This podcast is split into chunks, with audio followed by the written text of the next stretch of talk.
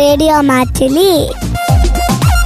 തൊണ്ണൂറ് പോയിന്റ് നാല്. കേക്ക് ആസ്വദിക്കൂ. അറിവ് നേടൂ.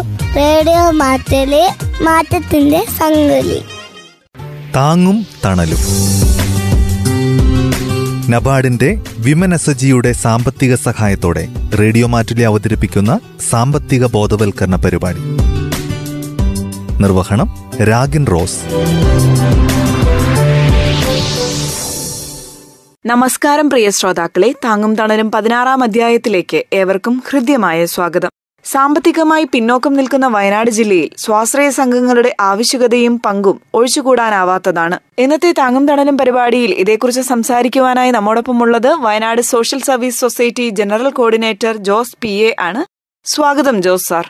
സർ നിലവിൽ വയനാട് ജില്ലയിൽ സ്വാശ്രയ സംഘങ്ങളുടെ പ്രവർത്തനങ്ങൾ എന്തൊക്കെയാണ്? വയനാട് പോലെയുള്ള ഒരു പിന്നോക്ക ജില്ലയിൽ ഇന്ന് മനുഷ്യന്റെ ജീവിതം പിടിച്ചു നിർണായകമായ സ്വാധീനം ചെലുത്തുന്ന രണ്ട് ഘടകങ്ങൾ ഒന്ന് സ്വാശ്രയ സംഘങ്ങളും മറ്റൊന്ന് പശുവളർത്തലുമാണ്. നമുക്കറിയാം സാമ്പത്തികമായിട്ട് വളരെ പിന്നോക്കം നിൽക്കുന്ന ഈ പ്രദേശത്ത് ഇന്ന് മനുഷ്യന്റെ ജീവിതം വളരെ ദുസ്സഹമായിക്കൊണ്ടിരിക്കുകയാണ്. ഇപ്പോൾ നമുക്ക് അതിന്റെ കണക്കുകൾ നോക്കുമ്പോൾ വയനാട് ജില്ലയിൽ തന്നെ ഏകദേശം പതിനെണ്ണായിരത്തോളം സ്വാശ്രയ സംഘങ്ങൾ പ്രവർത്തിക്കുന്നുണ്ട്. വിവിധ ഏജൻസികളുടെ കീഴിലാണ് ഈ സ്വാശ്രയ സംഘങ്ങൾ പ്രവർത്തിക്കുന്നത്. കുടുംബശ്രീ ഗ്രൂപ്പുകൾ അതിനകത്തുണ്ട്. സന്നദ്ധ സംഘടനകളുടെ ഗ്രൂപ്പുകൾ അതിനകത്തുണ്ട്. ബാങ്കുകൾ പ്രൊമോട്ട് ചെയ്യുന്ന ഗ്രൂപ്പുകൾ അതിനകത്തുണ്ട്. അങ്ങനെ വനിതാ സ്വാശ്രയ സംഘങ്ങൾ ഇന്ന് വയനാടിന്റെ ഒരു പ്രധാനപ്പെട്ട ഒരു നട്ടല്ലായിട്ട് തീർന്നുകൊണ്ടിരിക്കുകയാണ്. കാർഷിക നാശം അതോടൊപ്പം തന്നെ വെള്ളപ്പൊക്കം മറ്റ് കാർഷിക രോഗങ്ങൾ ഇതെല്ലാം മൂലം തകർന്നിരുന്ന കാർഷിക മേഖലയിൽ ഒരു വരുമാനം കിട്ടാത്ത പശ്ചാത്തലത്തിലാണ് ഇന്ന് സ്ത്രീകളുടെ ഗ്രൂപ്പുകൾ സജീവമായിട്ട് കടന്നു വരുന്നത് സ്ത്രീകൾ പത്ത് മുതൽ ഇരുപത് വരെയുള്ള അംഗങ്ങൾ ഒരു ഗ്രൂപ്പായിട്ട് പ്രവർത്തിച്ചുകൊണ്ട് ആറുമാസത്തോളം അവരുടെ നിക്ഷേപ പ്രവർത്തനങ്ങളുമായിട്ട് മുന്നോട്ട് പോയി കഴിയുമ്പോൾ തന്നെ ഏതെങ്കിലും പ്രാദേശികമായിട്ടുള്ള ബാങ്കുകളുമായിട്ട് സഹകരിച്ച് ബാങ്കിൽ നിന്ന് വായ്പ എടുത്തിട്ട് വിവിധങ്ങളായിട്ടുള്ള വരുമാന വർദ്ധക പരിപാടികളാണ് ഇപ്പോൾ നടപ്പിലാക്കുന്നത്. അതുകൊണ്ടാണ് ഞാൻ സൂചിപ്പിച്ചത് വയനാട് ജില്ലയുടെ സാമ്പത്തിക ഘടനയിൽ ഇന്ന് നിർണായക സ്വാധീനം ചെലുത്തുന്ന ഒന്നായിട്ട് സ്വാശ്രയ സംഘങ്ങൾ മാറിയിട്ടുണ്ട്. അതോടൊപ്പം തന്നെ പശു വളർത്തലും വളരെ വ്യാപകമായിട്ട് ഇന്ന് വയനാട് ജില്ലയിൽ മാറിക്കൊണ്ടിരിക്കുന്ന ഡയറി സെക്ടറാണ് പ്രധാനപ്പെട്ട ഒരു വരുമാന മാർഗം. അതിലും പ്രധാനമായിട്ടുള്ള ഒരു സ്വാധീനം ചെലുത്തുന്നത് ഈ സ്വാശ്രയ സംഘങ്ങൾ തന്നെയാണ്. സർ സ്വാശ്രയ സംഘങ്ങളെ പറ്റി പറഞ്ഞു. ഇത്തരം സംഘങ്ങളെ മറ്റു പ്രസ്ഥാനങ്ങളിൽ നിന്ന് വ്യത്യസ്തമാക്കുന്നത് എങ്ങനെയാണ്? സ്വാശ്രയ സംഘങ്ങളുടെ പ്രത്യേകത നമുക്കറിയാം. ഈ ലോകത്ത് സ്വാശ്രയ സംഘങ്ങളുടെ പ്രസക്തി വളരെയധികം വർദ്ധിച്ചിട്ടുണ്ട്. എല്ലാ രാജ്യങ്ങളിലും തന്നെ സ്വാശ്രയ സംഘങ്ങൾ സജീവമായിട്ട് പ്രവർത്തിക്കുന്നുണ്ട്. ഇതിന്റെ ഒരു സവിശേഷത ഇത് പത്ത് അംഗങ്ങൾ മുതൽ ഇരുപത് അംഗങ്ങൾ എത്ര അംഗങ്ങളാണോ ഉള്ളത്? അവർക്ക് ഒരു കളക്റ്റീവ് റെസ്പോൺസിബിലിറ്റി ഒരു കൂട്ടു ഉത്തരവാദിത്വം ഉണ്ട് എന്നുള്ളതാണ് ഈ കൂട്ടുത്തരവാദിത്തമുള്ള പ്രസ്ഥാനങ്ങൾ വളരെ അപൂർവമാണ്. നമുക്കറിയാവുന്നത് ഏതൊരു പ്രസ്ഥാനം നോക്കിയിട്ടുണ്ടെങ്കിലും അതിലൊരു ഹൈറാർക്കി ഉണ്ട്. പ്രസിഡന്റ് സെക്രട്ടറി മെമ്പർമാർ അങ്ങനെയൊക്കെയുള്ള ഒരു ഹൈറാർക്കി ഏതൊരു പ്രസ്ഥാനത്തിലുമുണ്ട്. എന്നാൽ സ്വാശ്രയ സംഘങ്ങളെ സംബന്ധിച്ചിടത്തോളം അവിടെ തുല്യ ഉത്തരവാദിത്വമാണുള്ളത്. അകത്ത് ഉണ്ടെങ്കിൽ സമ്പത്തുണ്ടെങ്കിൽ അത് എല്ലാവർക്കും തുല്യമാണ്. അതിൽ ബാധ്യത ഉണ്ടെങ്കിൽ എല്ലാവർക്കും തുല്യമാണ്. അപ്പൊ അതുകൊണ്ട് തന്നെയാണ് ബാങ്കുകൾ പോലെയുള്ള ധനകാര്യ സ്ഥാപനങ്ങൾ യാതൊരു കൊളാറ്ററൽ സെക്രട്ടറിയും ഇല്ലാതെ തന്നെ ഈ സ്വാശ്രയ സംഘങ്ങൾക്ക് ലോൺ കൊടുക്കുന്നത്. അല്ലാതെ ഏതൊരു പ്രസ്ഥാനത്തിനും ലോൺ എടുക്കുക വളരെ പ്രയാസമാണ്.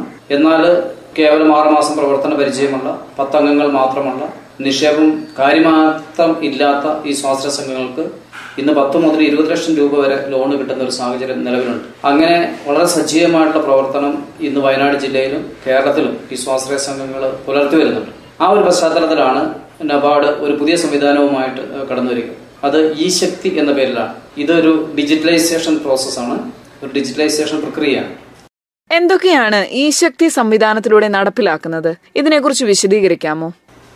സ്വാശ്രയ സംഘങ്ങളെ ഡിജിറ്റലൈസേഷൻ സംവിധാനത്തിലേക്ക് കമ്പ്യൂട്ടർവൽക്കരണത്തിലൂടെ എത്തിക്കുക എന്നുള്ള ലക്ഷ്യത്തോടു കൂടിയിട്ടാണ് ഈ പദ്ധതി ആരംഭിച്ചിട്ടുള്ളത്. പ്രധാനമന്ത്രിയുടെ ഡിജിറ്റലൈസ്ഡ് ഇന്ത്യ എന്നുള്ള ഒരു ആപ്തവാക്യം മുൻനിർത്തിക്കൊണ്ടാണ് നബാർഡ് ഈ ശക്തി പ്രോജക്റ്റിന് രൂപം കൊടുത്തിട്ടുള്ളത്. ഇന്ന് വയനാട് ജില്ലയിലും ഈ ഡിജിറ്റലൈസേഷൻ പ്രോസസ്സ് ഈ ശക്തി എന്ന് പറയുന്ന പദ്ധതിയിലൂടെ വളരെ സജീവമായിട്ട് നടന്നു വരികയാണ്. വയനാട് ജില്ലയിലെ മൂന്ന് ഏജൻസികളാണ് പ്രധാനമായിട്ടും ഈ ഡിജിറ്റലൈസേഷൻ പ്രോസസ്സ് നടത്തുന്നത്. ഒന്ന് നായർ സർവീസ് സൊസൈറ്റി രണ്ട് ശ്രേയസ് ബത്തേരി മൂന്ന് മാനന്തവാടി രൂപതയുടെ ഔദ്യോഗിക സാമൂഹ്യ വികസന പ്രസ്ഥാനമായ വയനാട് സോഷ്യൽ സർവീസ് സൊസൈറ്റി. ഈ മൂന്ന് ഏജൻസികളും കൂടെ ഏകദേശം എണ്ണൂറോളം സ്വാശ്രയ സംഘങ്ങളുടെ ഡിജിറ്റലൈസേഷനാണ് ഈ ശക്തിയിലൂടെ നടപ്പിലാക്കിക്കൊണ്ടിരിക്കുന്നത്. വയനാട് സോഷ്യൽ സർവീസ് സൊസൈറ്റി നേരിട്ട് അറുന്നൂറ് സ്വാശ്രയ സംഘങ്ങളുടെ ഡിജിറ്റലൈസേഷനാണ് ഈ പദ്ധതിയിലൂടെ നടപ്പിലാക്കുന്നത്. ഈ പദ്ധതി നടപ്പിലാക്കുന്നത് വഴിയായി ഏറെ പ്രയോജനം കിട്ടുന്നത് സ്വാശ്രയ സംഘങ്ങൾക്ക് തന്നെയാണ്. നാളിതുവരെ പുസ്തകങ്ങളിൽ റെക്കോർഡുകളിൽ അവർ വിവരങ്ങൾ എഴുതപ്പെട്ട് പോയപ്പോൾ ഇപ്പോൾ ഒരു ക്ലിക്കിൽ തന്നെ. മൊബൈൽ ഫോണിൽ ഒരു ക്ലിക്കിലൂടെ അല്ലെങ്കിൽ കമ്പ്യൂട്ടറിൽ ഒരു ക്ലിക്കിലൂടെ അവരുടെ മുഴുവൻ വിവരങ്ങളും റിപ്പോർട്ടിംഗ് രീതിയിൽ റിപ്പോർട്ട് രൂപത്തിൽ ലഭ്യമാകും എന്നുള്ളതാണ് ഈ പദ്ധതിയുടെ ഒരു പ്രത്യേകത. ഒരു ആൻഡ്രോയിഡ് മൊബൈൽ ഉപയോഗിച്ച് ഒരു ടാബ് ഉപയോഗിച്ച് ഗ്രൂപ്പുകളുടെ മുഴുവൻ കണക്കുകളും ഡിജിറ്റലൈസേഷൻ നടത്താൻ സാധിക്കും എന്നുള്ളതാണ് ഇതിന്റെ ഏറ്റവും വലിയ സവിശേഷം വലിയ സാങ്കേതിക വിദ്യാഭ്യാസ പരിജ്ഞാനം ഇല്ലാത്തവർക്കും വളരെ എളുപ്പത്തിൽ ഈ ഡിജിറ്റലൈസേഷൻ പദ്ധതി ഈ ശക്തി പദ്ധതി നടപ്പിലാക്കാൻ സാധിക്കുന്നു. ഇതിന്റെ പ്രയോജനങ്ങൾ ഒന്ന് രേഖകളെല്ലാം ഡിജിറ്റലൈസ് ആയിട്ട് സൂക്ഷിക്കാൻ സാധിക്കുന്നു. രണ്ടാമതായി ഏതൊരു സന്ദർഭത്തിലും ആവശ്യമായിട്ടുള്ള റിപ്പോർട്ടുകൾ മുഴുവനും അവർക്ക് ജനറേറ്റ് ചെയ്തിട്ട് അതിന്റെ പ്രിന്റ് എടുത്ത് എടുത്ത് സൂക്ഷിക്കാൻ സാധിക്കുന്നു. മൂന്നാമതായി ഓട്ടോമാറ്റിക് ആയിട്ട് അതിന്റെ ഗ്രേഡിംഗ് സംവിധാനം നടക്കുന്നു. നാലാമത് ലോണ് പോലെയുള്ള കാര്യങ്ങൾക്ക് ആവശ്യമായിട്ടുള്ള അപേക്ഷകൾ അത് നേരിട്ട് എഴുതി തയ്യാറാക്കി സമർപ്പിക്കാതെ അത് ഡിജിറ്റലൈസ്ഡ് രൂപത്തിൽ തന്നെ നേരിട്ട് ബാങ്കിലേക്ക് അവർക്ക് ട്രാൻസ്ഫർ ചെയ്യാൻ സാധിക്കുന്നു. അഞ്ചാമതായി പദ്ധതിയിലൂടെ വളരെ സുതാര്യമായിട്ട് കാര്യങ്ങൾ മുഴുവനും എല്ലാ അംഗങ്ങൾക്കും മനസ്സിലാക്കാൻ സാധിക്കും. ഇത് പറയുമ്പോൾ ഓരോ ആഴ്ചയിൽ നടക്കുന്ന അല്ല പതിനഞ്ച് ദിവസം കൂടെ നടക്കുന്ന മീറ്റിങ്ങുകൾ ആ മീറ്റിങ്ങുകളുടെ മുഴുവൻ വിശദാംശങ്ങൾ നമ്മൾ പ്രത്യേകിച്ച് അതിന്റെ ഹാജർ നിലവാരം മിനിറ്റ്സ് തീരുമാനങ്ങൾ സമ്പാദ്യം വായ്പ തുടങ്ങിയ കാര്യങ്ങളൊക്കെ നമ്മൾ ഇതിന്റെ അകത്ത് ഡിജിറ്റലൈസ്ഡ് രീതിയിൽ ഈ മൊബൈലിൽ നമ്മൾ ലോഡ് ചെയ്ത് കഴിഞ്ഞാൽ അതിന്റെ മുഴുവൻ വിവരങ്ങളും പിറ്റേ ദിവസം തന്നെ ഓരോ വ്യക്തികളുടെയും മൊബൈലിലേക്ക് എസ് എം എസ് വഴി ലഭിക്കുന്നതാണ്. അപ്പോൾ ഓരോരുത്തർ എത്ര നിക്ഷേപിച്ചു അവരുടെ വായ്പയുടെ ബാക്കി എത്രയാണ് നിലനിൽക്കുന്നത് ലോണിൽ ബാങ്ക് ലോൺ ഉണ്ടെങ്കിൽ അതിന്റെ ബാക്കി എത്രയാണ് ഈ തുടങ്ങിയ കാര്യങ്ങളെല്ലാം തന്നെ എസ് എം എസ് രൂപത്തിലൂടെ ഓരോ അംഗങ്ങൾക്കും ലഭിക്കുന്നു എന്നുള്ളതാണ് സുതാര്യത കൊണ്ട് അർത്ഥമാക്കുന്നത്. ഈ ശക്തി സംവിധാനത്തിലൂടെ സ്വാശ്രയ സംഘങ്ങൾക്കും അതിലെ അംഗങ്ങൾക്കും ലഭിക്കുന്ന നേട്ടങ്ങളെക്കുറിച്ച് പറഞ്ഞല്ലോ. ബാങ്കുകൾക്ക് ഇതിലൂടെ ലഭിക്കുന്ന പ്രയോജനങ്ങളെ പറ്റി പറയാമോ? നമുക്കറിയാം സ്വാശ്രയ സംഘങ്ങൾ അഭിമുഖീകരിക്കുന്ന വലിയൊരു പ്രശ്നം. ഡ്യുവൽ മെമ്പർഷിപ്പ് മൾട്ടിപ്പിൾ മെമ്പർഷിപ്പ് തുടങ്ങിയവയാണ്. ഒരേ അംഗം തന്നെ പല പ്രസ്ഥാനങ്ങളുടെ കീഴിൽ പല സ്വാശ്രയ സംഘങ്ങൾ പ്രവർത്തിക്കാൻ സാധ്യതയുണ്ട്. കുടുംബശ്രീ ഗ്രൂപ്പുകളായിട്ടോ സന്നദ്ധ സംഘങ്ങളുടെ ഗ്രൂപ്പുകളൊക്കെ ആയിട്ടോ. അപ്പൊ അങ്ങനെയുള്ള ഡ്യുവൽ മെമ്പർഷിപ്പ് അല്ലെങ്കിൽ മൾട്ടിപ്പിൾ മെമ്പർഷിപ്പ് ഉള്ള ഈ അംഗങ്ങളെ സംബന്ധിച്ചിടത്തോളം അവരുടെ ഈ ശക്തി വഴി ഈ ശക്തി പോർട്ടലിലൂടെ നമ്മൾ രേഖകൾ സൂക്ഷിച്ചു കഴിയുമ്പോൾ ഒരേ അംഗം തന്നെ ഒന്നിൽ കൂടുതൽ സംഘത്തിലുണ്ടോ എന്നുള്ള കാര്യങ്ങളും കൂടെ നമുക്കത് മനസ്സിലാക്കാൻ സാധിക്കും. അപ്പൊ അങ്ങനെ പരമാവധി ഡ്യൂൽ മെമ്പർഷിപ്പ് കുറച്ചുകൊണ്ട് വരുന്നതിനും ഇത് സാധ്യമാകുന്നു എന്നുള്ളതാണ്. മറ്റു വളരെ പ്രധാനപ്പെട്ട ഒരു സവിശേഷത ബാങ്കുകളെ സംബന്ധിച്ചിടത്തോളം ഒരു എസ് എച്ച് ജിസിന്റെ മാപ്പിംഗ് വളരെ എളുപ്പത്തിൽ നടത്താൻ സാധിക്കുന്നു. ഏറ്റവും കൂടുതൽ സാമ്പത്തികമുള്ള നിക്ഷേപമുള്ള സ്വാശ്രയ സംഘങ്ങൾ ഏതൊക്കെയാണ്? കൃത്യമായിട്ട് മീറ്റിംഗുകൾ കൂടുന്ന സംഘങ്ങൾ ഏതൊക്കെയാണ്? കൃത്യമായിട്ട് ഇന്റേണൽ ലോണ് സ്വന്തമായപ്പോൾ തിരിച്ചടക്കുന്ന ഗ്രൂപ്പുകൾ ഏതൊക്കെയാണ്? അത്തരത്തിലുള്ള എല്ലാ വിവരങ്ങളും ഒരു മാപ്പിംഗ് നടത്തി ഏറ്റവും നല്ല ഗ്രൂപ്പുകളെ ഏറ്റവും നല്ല ഗ്രൂപ്പുകളെ കണ്ടെത്താനും ഏറ്റവും നല്ല ഗ്രൂപ്പുകൾക്ക് ഗ്രേഡിംഗ് കൊടുക്കുവാനും അവർക്ക് കൂടുതൽ വായ്പ കൊടുക്കുവാനും സാധിക്കുന്നു എന്നുള്ളതാണ് ഈ ഈ ശക്തി പോർട്ടലിന്റെ ഒരു പ്രത്യേകത.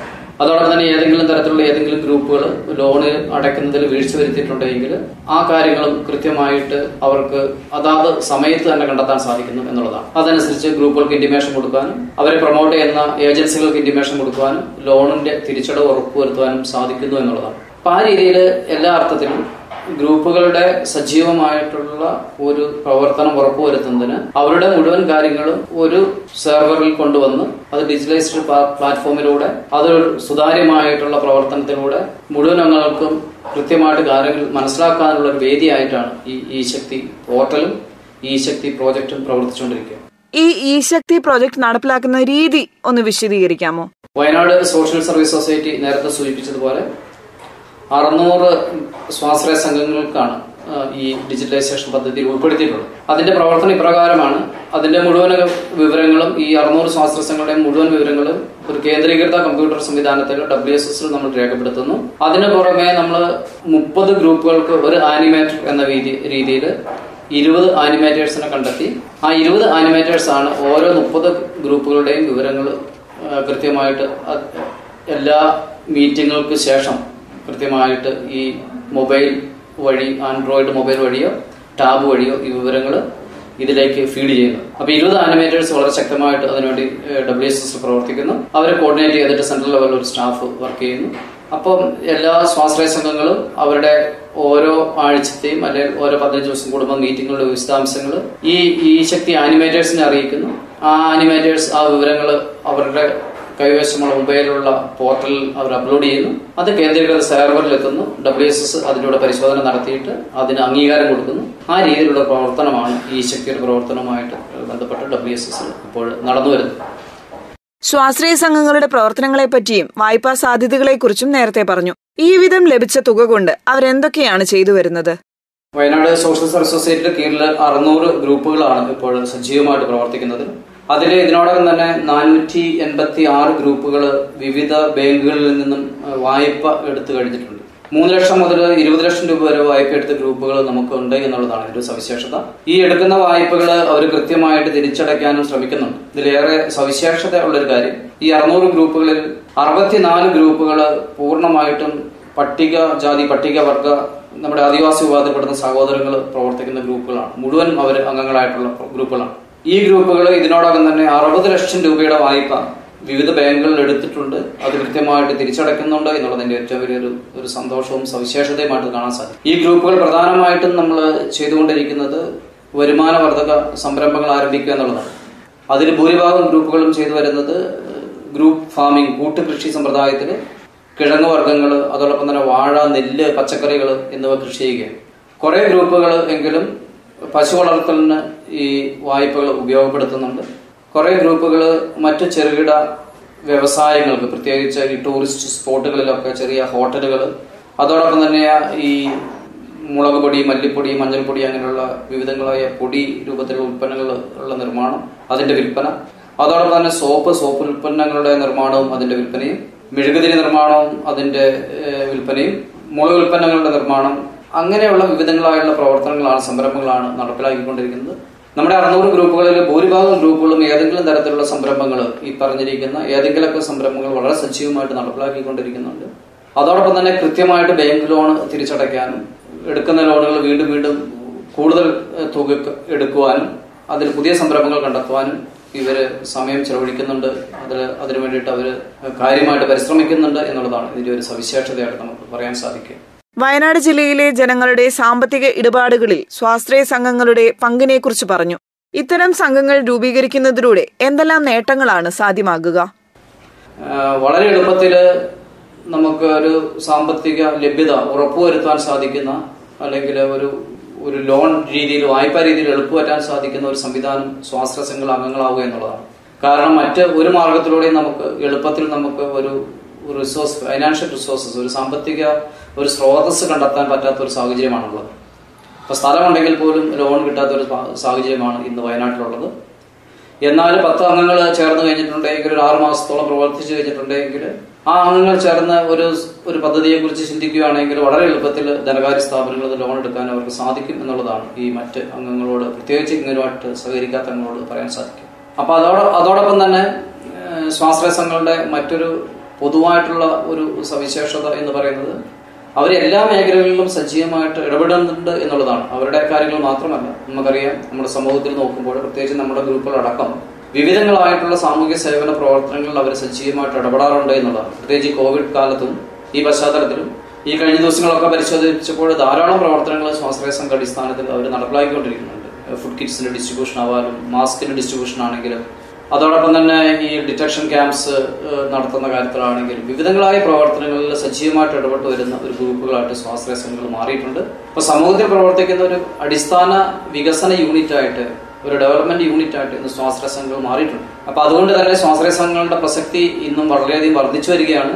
ഒരുപക്ഷെ സ്വാശ്രയ സംഘങ്ങൾ അംഗങ്ങൾ അല്ലാതിരിക്കുന്നവരെ സംബന്ധിച്ചിടത്തോളം അത് ഇതിൽ നിന്നെല്ലാം പ്രത്യേകിച്ച് ഒരു മെയിൻ സ്ട്രീം കമ്മ്യൂണിറ്റി എന്നുള്ള ഒരു പുറത്താകുന്നതിന് ഒരു കാരണമായി തീരാറുണ്ട്. അതോടൊപ്പം തന്നെ വിവിധങ്ങളായ സർക്കാർ ഇതര പദ്ധതികൾ പ്രോജക്ട്സുകൾ ഗ്രൂപ്പുകൾക്ക് ലഭ്യമാകുന്നുണ്ട്. ഇപ്പൊ കൃഷി വകുപ്പിന്റേതായ വിവിധ പദ്ധതികൾ ഗ്രൂപ്പുകൾ സപ്പോർട്ട് ചെയ്യുന്നു. സ്പൈസസ് ബോർഡ് കോഫി ബോർഡ് പോലെയുള്ള ഗ്രൂപ്പുകൾ ഗ്രൂപ്പ് ഫാമിംഗ് പോലെയുള്ള കാര്യങ്ങൾക്ക് വേണ്ടി ഗ്രൂപ്പുകൾ അപ്രോച്ച് ചെയ്യാറുണ്ട്. നബാർഡിന്റെതായ വിവിധ പദ്ധതികൾ എം ബി ഡി പി പോലെയുള്ള എൽ ഇ ഡി പി പോലെയുള്ള വിവിധങ്ങളായ പദ്ധതികൾ ഗ്രൂപ്പുകളെ അടിസ്ഥാനപ്പെടുത്തിയാണ് നടപ്പിലാക്കുന്നത്. ഇപ്പോൾ വിവിധങ്ങളായ സർക്കാർ സംവിധാനങ്ങളും സർക്കാർ ഏജൻസികളും ഈ ഗ്രൂപ്പുകളെ ശക്തിപ്പെടുത്തുന്നതിന് വേണ്ടിയിട്ട് ഇപ്പോൾ നിലവിലുണ്ട്. അപ്പോൾ ആ ഒരു പശ്ചാത്തലത്തിലും ഈ ഗ്രൂപ്പുകളുടെ പ്രസക്തി വളരെയധികം ഏറെയാണ് വളരെയധികം കൂടുതലാണ് എന്നുള്ളതാണ് പറയാൻ സാധിക്കും സാമ്പത്തിക മേഖലയിൽ സ്വാശ്രയ സംഘങ്ങളുടെ സാധ്യതകളെക്കുറിച്ചും സ്വാശ്രയ സംഘ രൂപീകരണത്തിന്റെ ആവശ്യകതയെക്കുറിച്ചും നമ്മോട് സംസാരിച്ചത് Wayanad social service society general coordinator Jose P A ആണ്. ഇന്നത്തെ താങ്ങും തണലും പരിപാടി ഇവിടെ പൂർണമാകുന്നു. നന്ദി നമസ്കാരം. താങ്ങും തണലും. നബാർഡിന്റെ വിമൻ എസ് ജിയുടെ സാമ്പത്തിക സഹായത്തോടെ റേഡിയോ മാറ്റിലെ അവതരിപ്പിക്കുന്ന സാമ്പത്തിക ബോധവൽക്കരണ പരിപാടി. നിർവഹണം രാഗിൻ റോസ്. കേട്ടുകൊണ്ട് കേട്ടുകൊണ്ടിരിക്കുന്നത് റേഡിയോ മാറ്റുലി തൊണ്ണൂറ് ദശാംശം നാല്. കേൾക്കൂ ആസ്വദിക്കൂ അറിവ് നേടൂ. റേഡിയോ മാറ്റുലി മാറ്റത്തിന്റെ ശങ്കുലി